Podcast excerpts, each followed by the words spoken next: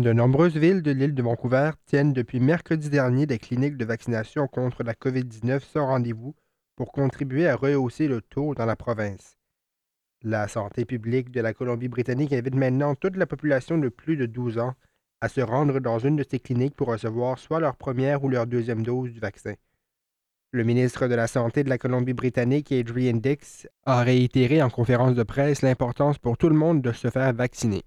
All of our cases in ICU yesterday were amongst people who were unvaccinated.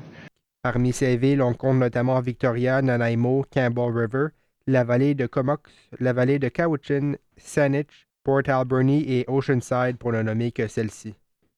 M. Dix croit que ces cliniques vaccinales pourront contribuer à pousser bon nombre de résidents de différentes communautés à relever leurs manches avant qu'il ne soit trop tard.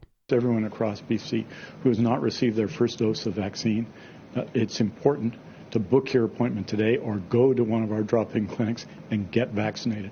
More important than ever, a key measure that you can take to protect yourself and help your community today. Daniel Biru pour Radio Victoria.